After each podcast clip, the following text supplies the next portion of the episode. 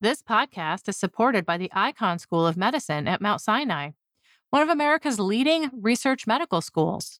Icahn Mount Sinai is the academic arm of the eight hospital Mount Sinai Health System in New York City. It's consistently among the top recipients of NIH funding. Researchers at Icahn Mount Sinai have made breakthrough discoveries in many fields vital to advancing the health of patients, including cancer, COVID and long COVID, cardiology, neuroscience, and artificial intelligence. The Icahn School of Medicine at Mount Sinai. We find a way. This week's episode is brought to you in part by the NOMIS and Science Young Explorer Award. Are you doing excellent research that deserves recognition? The NOMIS and Science Young Explorer Award recognizes bold young researchers who ask fundamental questions at the intersection of the life and social sciences. Researchers who take risks to address relevant and exciting questions with creative approaches, regardless of the research outcome. Submissions are due May 15th. Visit science.org slash NOMIS, that's N-O-M-I-S, to apply today.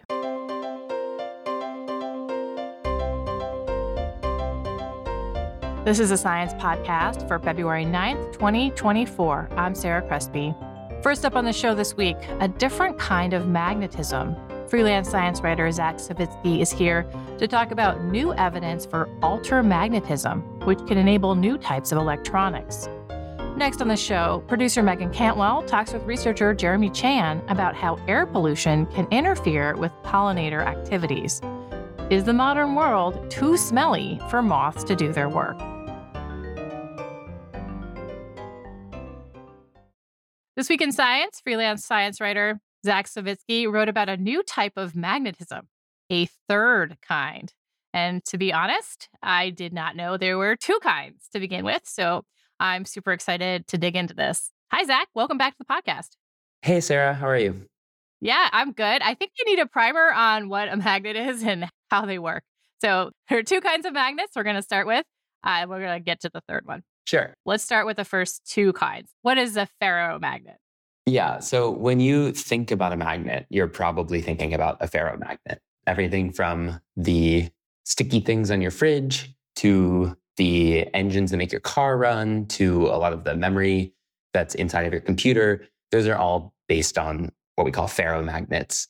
And basically, how these work is inside of these materials, you have a bunch of atoms, and around those atoms, you have electrons. And those electrons each have this property called spin which you can basically think of as like the internal magnetic field of the electron. And so each of these atoms has sort of its own magnetic compass. And we think of the spin as like an arrow which points in one direction. And so for ferromagnets, all of the atoms have spins that point in the same direction. And that helps things attach to other things that are pointing in different directions. And that's why a piece of magnet has like a north and a south, right? Because they're all pointing in one direction. They're aligned and they they kind of create a direction on a larger scale. Correct. Yeah, you get a, a net magnetic field in the material as a bulk. Okay. That's ferro. Okay, let's go to anti-ferromagnets. Yeah. So in the 1930s, scientists realized that there is another way that the atoms inside materials can align their spins. And it's basically a, a staggered arrangement. So each adjacent atom has a alternating spin. So one is up and one is down. And this is actually a much more stable and common arrangement. So there are somewhere around 100 different ferromagnetic materials, and there are thousands of anti ferromagnetic materials. They aren't magnets in the sense of how we typically think about magnets. They're not going to stick to your fridge, right? Exactly. And that's kind of the point. They're anti those magnets. It's really difficult to polarize them to get all of the spins to line up in the same direction. But they are magnets because they have spins in a pattern. That's why it's a magnet. Correct. Yeah. It, it has to do with this sort of symmetry. And it has a, a net zero magnetism. Correct. Yeah. They, they all sort of balance each other out. Are the anti ferromagnets used in electronics or other things that we might have encountered? When scientists first came across anti-ferromagnetism, the physicist who won the Nobel Prize for this in 1970 described the phenomenon as exciting but useless. I love it. yeah. By looking at them, it seems like they wouldn't be very useful because they don't do the things that we like magnets for. But it turns out that they do have some useful or at least potentially useful properties. One of the coolest things that I think has been sort of inspired by antiferromagnetism is that this same physicist who discovered these, he played a big part in World War II when a lot of mines were set up to be triggered by ships that were passing through. And it would basically sense the magnetic fields from the ship and then set off the mine. So they figured out how to rig up these electric cables around the ship to make the whole ship to act as like an antiferromagnet. So they demagnetized or what they call degaussed the ship. And then that helped them pass through these magnetic mines. So useful after all. yeah. And since then, people have been trying to use antiferromagnets for different things. Some scientists are really interested in turning antiferromagnets into electronic devices. That's more difficult to do than the way that they typically do it with ferromagnetic materials because of how sort of rigid these spins are inside of the material. But if they can figure out how to do it, they would have their own sort of novel properties, mainly that they would be able to like write and process information much faster than ferromagnets can. And you can also stack them a lot closer together. There's been a big effort to try to develop these devices. Okay, that's great. Now let's go to door number three. This is the third kind of magnet that we talked about up top. And this is kind of like a Goldilocks magnet. Yeah, it's sort of a hybrid of the two. Yeah. Okay. Which is first, quote unquote, seen with a computer simulation. Yeah. So basically, one of the groups that was looking for these anti ferromagnetic materials that they could potentially turn into electronic devices was looking for anti ferromagnets that would be particularly suited for this kind of application. And one of the researchers came across a material called ruthenium dioxide, which seemed to exhibit some strange features that were characteristic of both ferromagnets and antiferromagnets. The researcher came across these in some databases like published literature and also computer simulations. And so he ran a bunch of calculations and figured out that this material seemed to be in the gray zone between ferromagnetism and antiferromagnetism. And there were a few other materials that were spotted around the same time. This is like 2018, 2019. A few different groups from different countries around the world noticed a similar kind of thing that had popped up in various other materials. So, what does the simulation suggest? How would this be different or the same as the other two? For ruthenium dioxide in particular, it has no net magnetization like the antiferromagnets, where the spins are all anti aligned, but it still exhibited some of the electron behavior that you see in ferromagnets. So, for instance, there's this effect called the anomalous Hall effect, where when you apply a current to the material, you get a really strong voltage that comes in the perpendicular direction. And so the calculation simulation showed that you should get a really strong anomalous Hall effect like a ferromagnet, but have zero net magnetization like an antiferromagnet.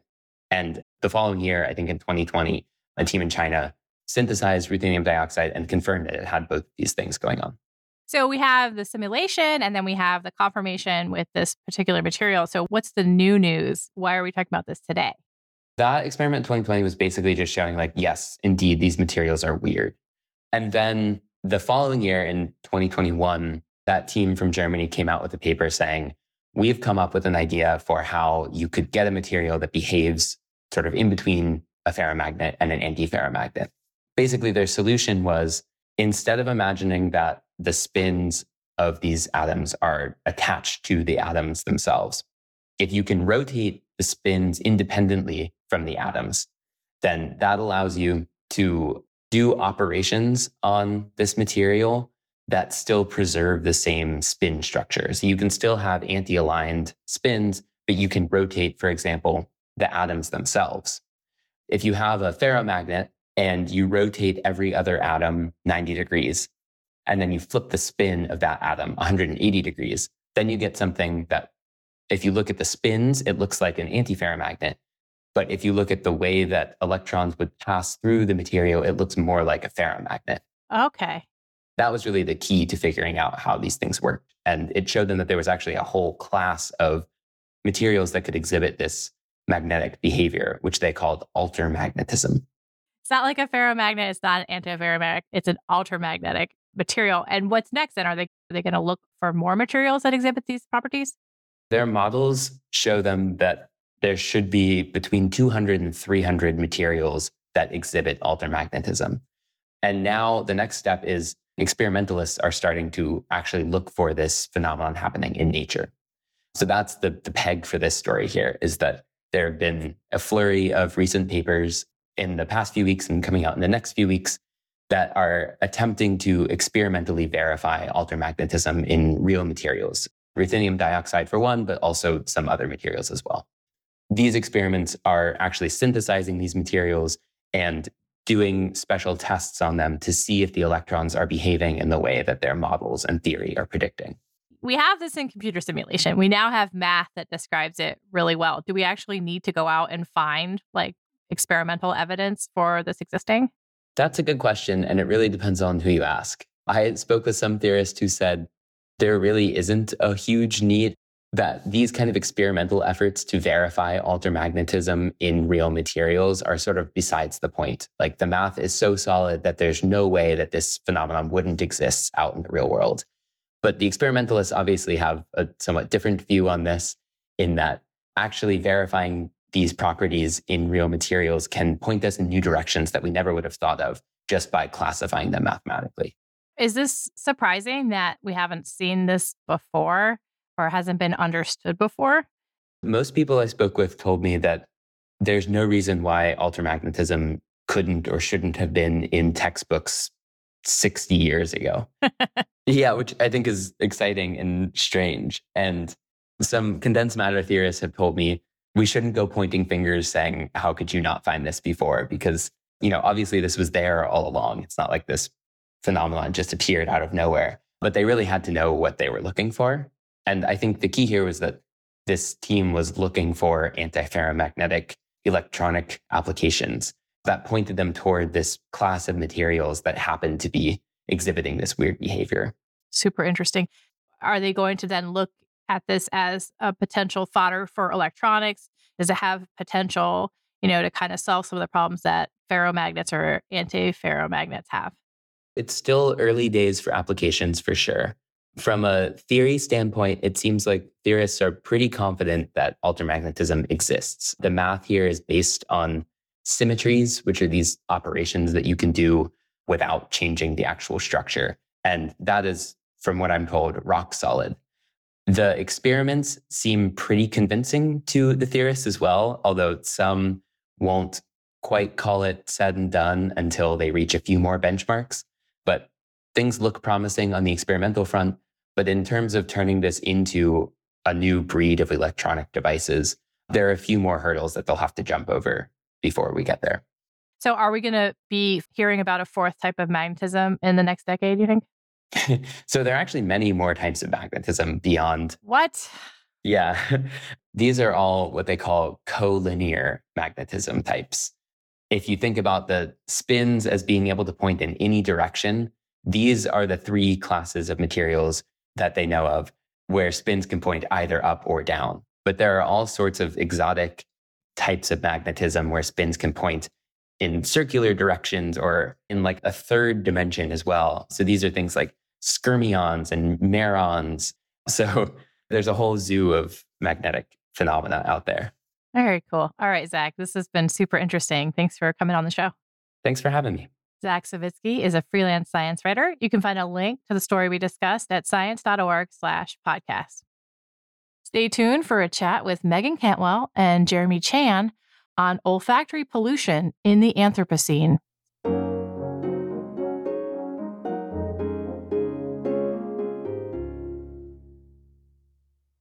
This week's episode is brought to you in part by Science Careers.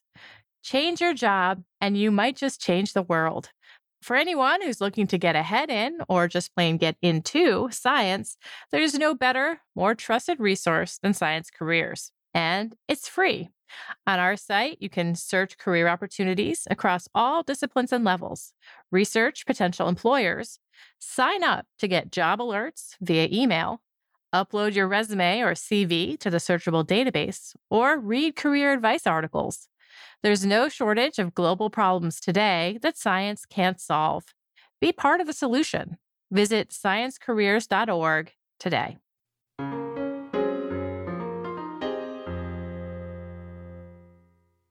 This week's episode is brought to you in part by the Eppendorf and Science Prize for Neurobiology. Are you or one of your colleagues doing great neuroscience? If so, then we encourage you to apply for the prestigious Eppendorf and Science Prize for Neurobiology, an international prize which honors young scientists for outstanding neurobiological research based on methods of molecular, cellular, systems, or organismic biology. Submissions are due June 15th. Visit science.org/eppendorf to apply today. Human pollution can significantly impact how other animals sense the world around them.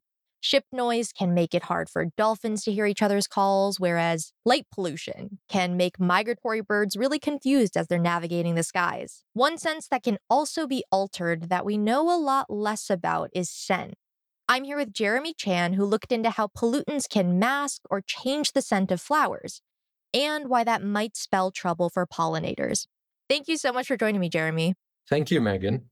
The main pollutants that you talk about in your paper that can potentially impact these sort of scents are nitrates, ozone, hydroxyl radicals. And some of these are naturally occurring in the environment, but other times they are caused by humans. Could you talk a little bit about the sources for these pollutants? We might be familiar with these chemicals, such as the smell of cut grass, or the smell of pine forests, or the smell of vehicle exhaust, or even the smell of drying paint. During the daytime, in the presence of sunlight and oxygen, these volatile chemicals in the atmosphere get oxidized into other chemicals, but in the process, they also form ozone.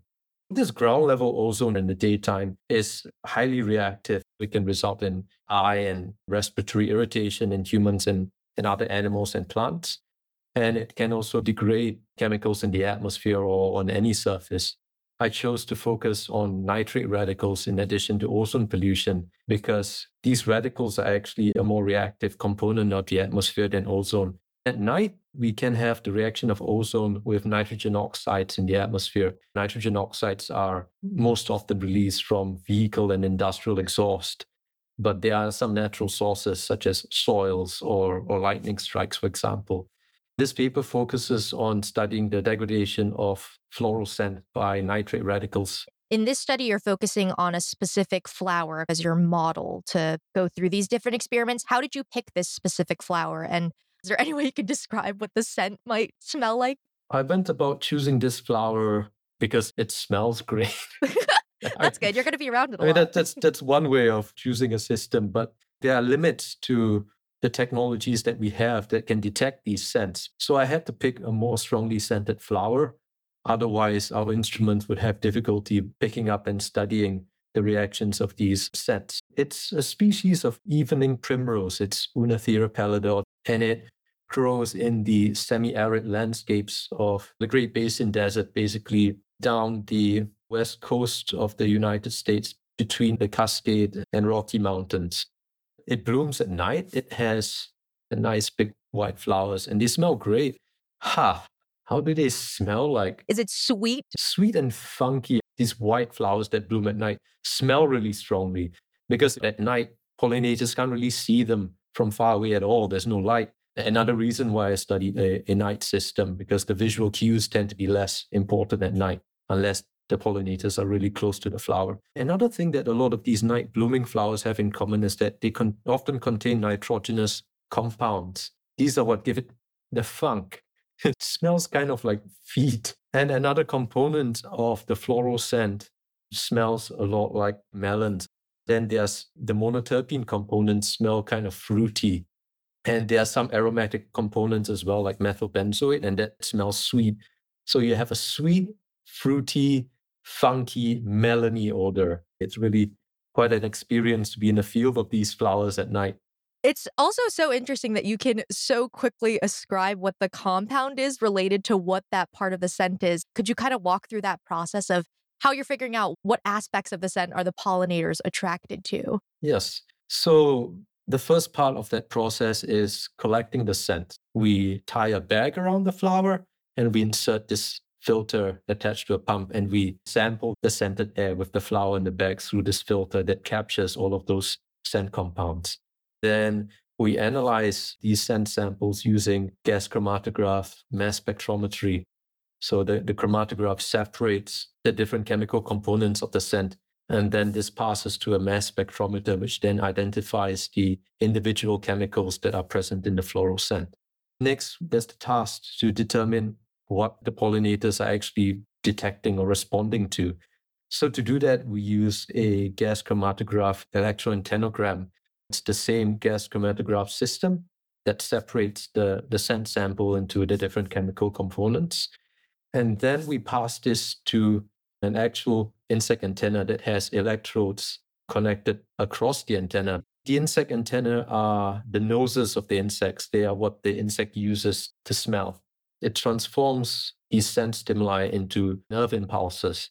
And these are electrical signals that we can actually measure with a sensitive amplifier. Were there very specific compounds that they reacted very strongly to versus others in the scent? Yeah. I think there were a total of 12 compounds that the insects responded more strongly to out of the several dozen different compounds that were present in the scent. The aldoxime, one of the nitrogenous components of the scent, lots of nighttime pollinators are attracted to the nitrogenous component of the floral scent. They also responded strongly to some of the monoterpenes, that kind of fruity or citrusy odors. And the antenna also responded strongly to methyl salicylate, the key component of oil of wintergreen after you figured out these compounds they're reacting to, then you were seeing how they were impacted by the nitrates or the ozone. Did you find that some changed significantly or degraded more than others? We found that the, the monoterpene components of the scent were degraded more severely than other components. So the aldoxime was not impacted at all by degradation because the structure of that chemical was more resistant to attack by ozone and radicals. Were these monoterpenes equally impacted by ozone and nitrates, or is it mainly the nitrates that was kind of causing a significant change? They were more severely impacted by the nitrate radical oxidation, by ozone oxidation, under the conditions that we tested, which were equivalent to what you would see in a highly polluted city. These monoterpenes were degraded by about 30% in ozone and by about 80% in the nitrate radicals.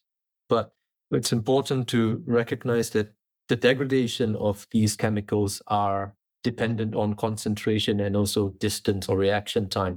In a less polluted environment, like what you would see in most of rural North America, let's say, there's still some ozone there. We would actually see similar impacts if you, let's say, doubled or tripled the reaction time. The impacts that you would see 100 meters away in downtown Los Angeles might be the same kind of impacts that you'd see in a pristine environment, maybe 400 meters. The natural environment that you did for the next part of your study to see whether the pollinators were actually coming to the plants. Is that an area that isn't really impacted by pollution? Is it pretty far from any like city centers? Yes, there was very low nitrogen oxide pollution at that site. It was less than a part per billion. Although if you've ever been to sagebrush territory, you know there's that smell. You instantly recognize it. It's one of those smells that really stays in your memory. But all of those are natural volatile chemicals that are released into the atmosphere at high concentrations. So there's actually quite a high ozone concentration in those pristine environments. Did you test first in the lab and then you moved to kind of a field experiment? Yes. In the lab, what did this reveal about whether pollinators were still attracted to it when you added the nitrates? It actually depended on the pollinator. So we tested two different hawk moth pollinators, one called Hyles lineata or the white lined sphinx moth. It's just this really colorful, cute, stripy hawk moth. And this other tobacco hornworm moth, which is a larger, primarily night and evening flying hawk moth. The electroantennograms that we performed on these species revealed that two of them actually had differing sensitivities to the floral scent. The tobacco horn moth was significantly more sensitive to the scent than the white line sphinx or Hyles. And this was also reflected in what we found in the wind tunnel studies. So when we mm-hmm. exposed the scent to degradation by nitrate radicals, it completely removed attraction from Hyles. It's like none of them were attracted to the scent source at all. When you tested whether or not moths in their natural environment would still be attracted to this degraded scent, you actually made these fake flowers and put them amidst the real flowers. Can we clearly see that these flowers are fake flowers? Maybe at a distance, if you didn't see the rest of the setup, they're just white circles, which is why it probably worked because, yeah, nobody can see that well at night. I did have to spend like three years in the field tinkering with the setup until they would actually visit. Only on the third year did I manage to get them to visit. I had to try various things. First, I tried putting them in the actual primrose plants because other research has shown that the scent of the vegetation of the plant is synergistic with the scent of the flower and helps the pollinators to recognize it.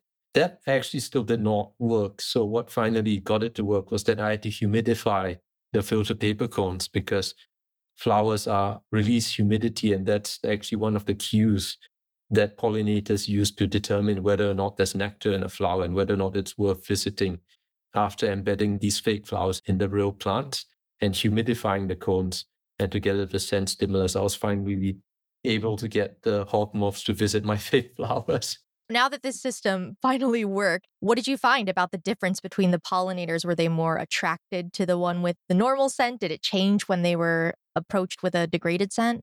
The attraction definitely decreased with the degraded scent. And in fact, it decreased to levels that were not different to a paper cone, which I was just pushing clean air through. Also, what I found was that my synthetic floral scent attracted the same number of pollinators as the real flower scent, which was really satisfying. It's like, yes. This plant in particular is releasing more of its scent at night, but I noticed in the study you also did record it during the day as well. Yes. Would a plant be able to adapt and maybe know to emit more of its scent during the day if the ozone's not degrading it as much? You would think that's one thing that has perplexed me for a long time in this project.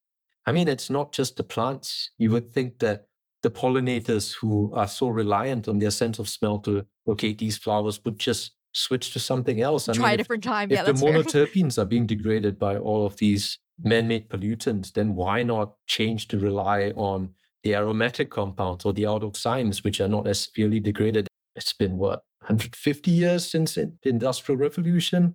At the time scale of insect evolution, where there are potentially many generations per year, that's more than enough time for the insects to have adapted their olfactory systems or evolve to rely on signals that are less easily disrupted. So that that is a mystery to me. You also did an analysis in your study as well about exactly what hotspots there kind of are for these nitrate or ozone pollutions. What did that reveal about what areas maybe need to be a little concerned about whether these pollinators are getting to these flowers?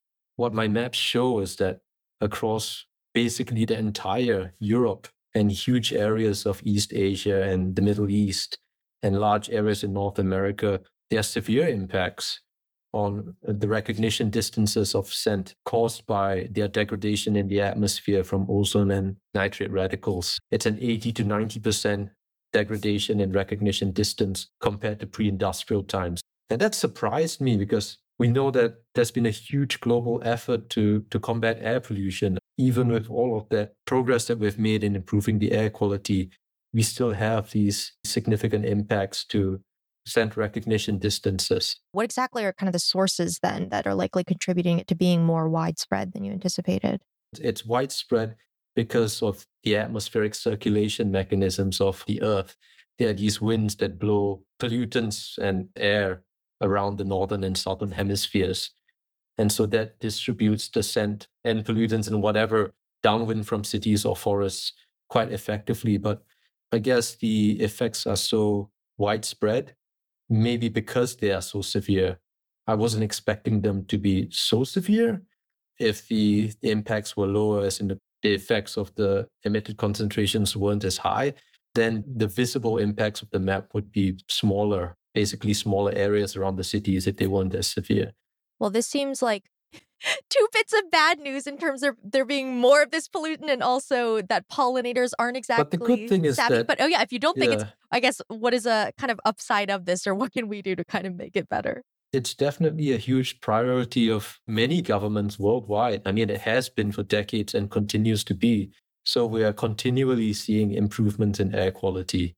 And the levels of nitrogen oxides in the atmosphere have fallen drastically since even like 20 years ago. In fact, my advisor, Joe Thornton, he studied nitrate pollution in the atmosphere. And he was questioning whether or not that was the right career move, given that nitrogen oxides in the atmosphere are rapidly disappearing as a result of emissions control Yeah. efforts worldwide. There is some improvement, but there's still a long way to go to actually bring back the distance that these scents would be able to travel to these pollinators.